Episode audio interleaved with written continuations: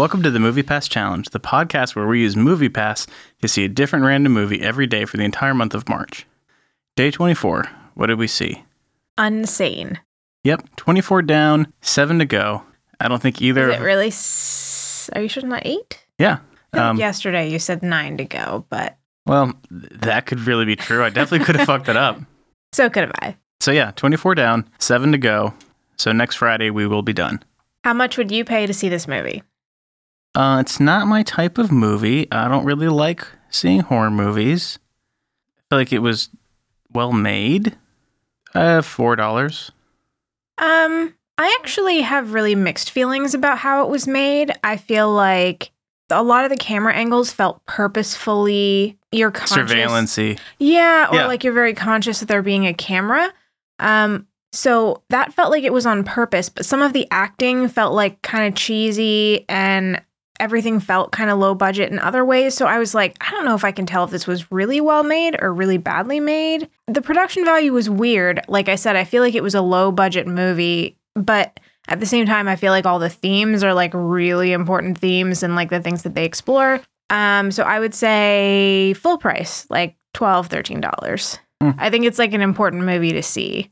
I don't know if everyone else would agree with me on that, but like I personally feel like it's a really important movie to see. I feel like I'm just like backing off from paying full price for movies now. Like thirteen dollars sounds like a lot for something that I've done so much of. Yeah. You know, I guess it really has devalued seeing movies in the theater to me.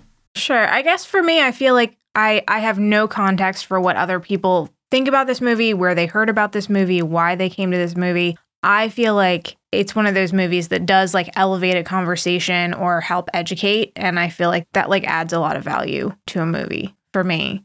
What are your feelings about possibly having to see it a second time? Uh, it was a pretty creepy, dark movie. Um, I don't know. I'd rather see something like Hurricane Heist or Jumanji or something fun.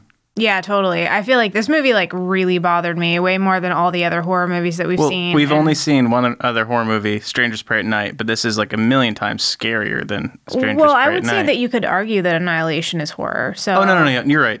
Annihilation totally is a horror movie. So we saw Strangers, just, like- Annihilation. is are those the only two? I think so. I always forget Okay. about Annihilation since we saw that before this month. Annihilation is more like existential horror and like body like yeah, horror. totally weird, cr- And then creepy like body horror.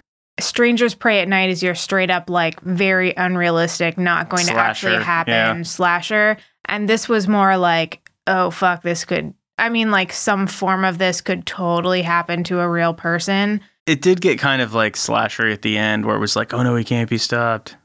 I guess so, but I think that that's that like goes along with the theme of like when you have a stalker, there's They no can't be stopped, They yeah. can't be. There's no way to actually stop a stalker, which is like the scary thing about stalkers. So, um, that felt like pretty realistic to me. The only thing that really bothered me was that I think they dealt with a lot of really important themes for like women's rights and women's safety and women's place in the world in relation to men, but then they kind of like throw the entire like psychiatric inpatient industry under the bus. Well, I thought That's not how it works. I felt like it was really weird because at the end, it's like, wait, is stalking the bad guy or is insurance scams the bad guy? I think I think it's more the bad guy was supposed to be the fact that when women say that something is wrong, people don't believe them. I think that's supposed to be the bad guy. But I think that they like took a very vague like overarching thing that can happen in a lot of different scenarios to women and they like specifically applied it to like being like involuntarily committed and I think that that's that's But- always going to be really problematic to me. That's not really how the real world works. But but they didn't. It wasn't like oh, this is like the horror of being like involuntarily committed. This was like very specifically like oh, mental health facilities. If you say anything like questionable, there is a racket they run where they will commit you for as long as possible to bill your insurance company. I think that what they were trying to do was like I think they were they were trying to show that there's like a lot of overlap between like women not being believed in like a lot of different facets of life, including like healthcare and like psychology and like how people still make a lot of money off of that and stuff like that. So I think it just doesn't work, especially if you're trying not to say that like inpatient treatment is inherently evil and shouldn't be trusted, which is kind Yeah. of what they they fell into that trope, unfortunately. What was unique about this movie going experience for you? I would say at this point, it's hard to find something really unique. Yeah? Honestly, yeah, we, we've seen so many movies. It's hard to find anything really unique. I would say that what was unique was how many people were there, considering that I have only seen one or two trailers of this movie. I don't know. It just reminds me again that I must live in some sort of bubble because the theater was packed. Obviously, this movie is in both of the theaters near us. Pretty small theater, but Still, yeah. I mean, it wasn't like tiny. It's more packed than we've seen at most theaters at this particular. it wasn't playing in a lot of screens. I don't know. I'm still just like fascinated by like how do people hear about movies nowadays? How if I'm not hearing about it, how do all these other people hear about it, and what How- made them want to come? Yeah, how do people see movies if they aren't required to see one every day? Like, if you don't randomly select one, how do you or your friends pick a movie to go see? Yeah. Do you just say I want to go to the movies, and you just go see the most interesting one to you? Or to be like, hey, do you want to go to the movies? Oh, what's out? Oh, this. Yeah, that sounds good. Let's go. Yeah, I don't know. I guess the only other thing I'd say is that this was like definitely like a really intense movie emotionally for me. And I'm, it makes me wonder if this was just like an average movie going experience for everyone else or if everyone else walked out and they were kind of shell shocked too.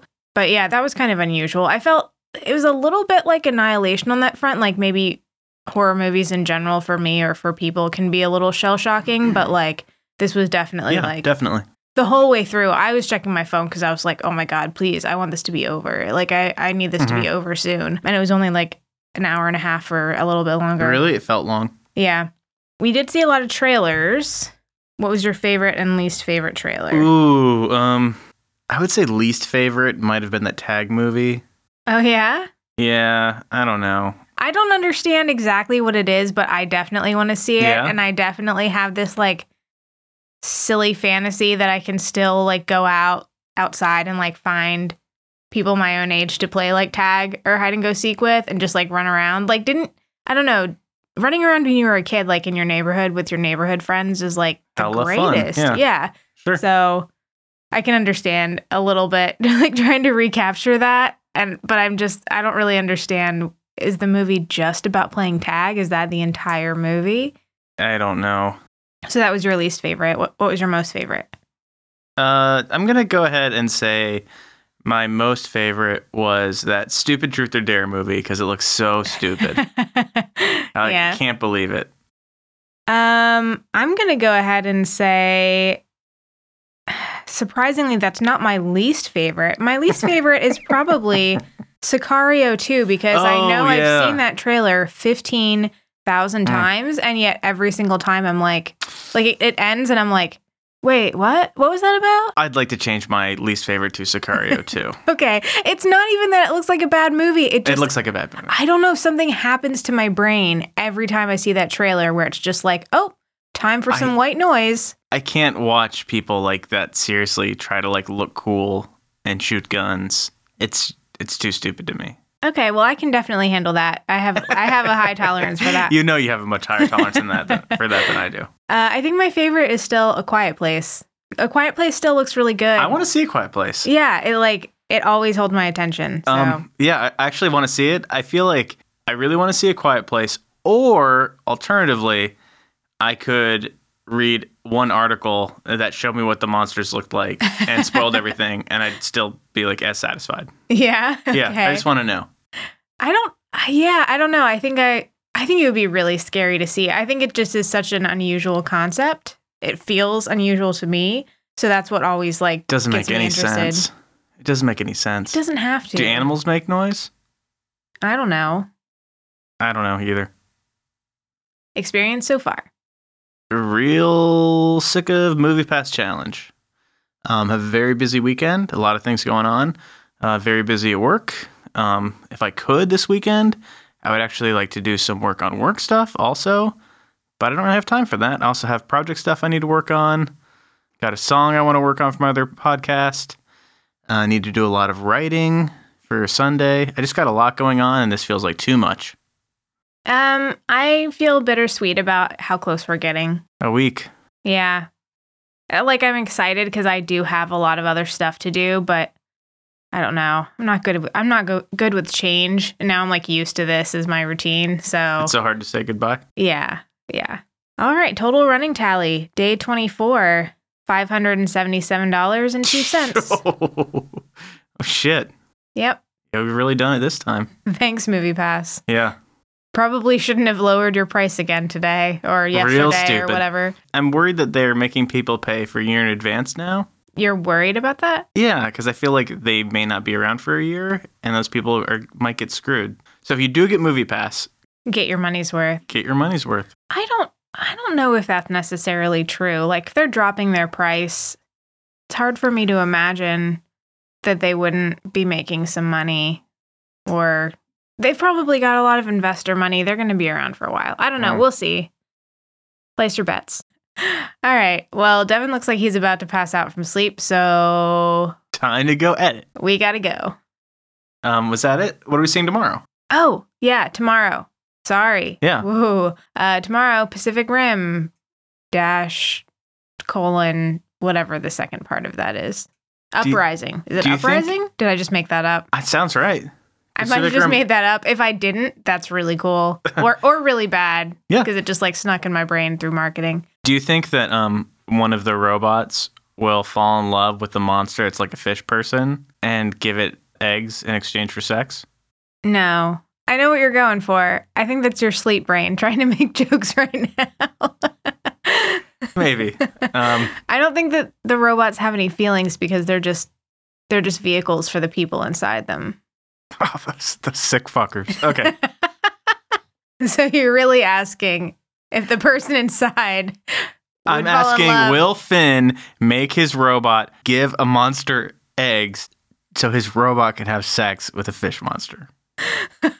It's a serious question. I don't know why you're It's- laughing, but I can't. I can't. okay. I can't right now. I can't with that. Okay. Well, maybe that's a good place to end it. On a serious note, a real thinker, everyone think about that. Let us know, and we'll find out tomorrow. real brain tease. Makes you think. good night, movie pass challengers. Good night. good night and good luck. It's probably not night when you're listening to this. It could be. But see you tomorrow.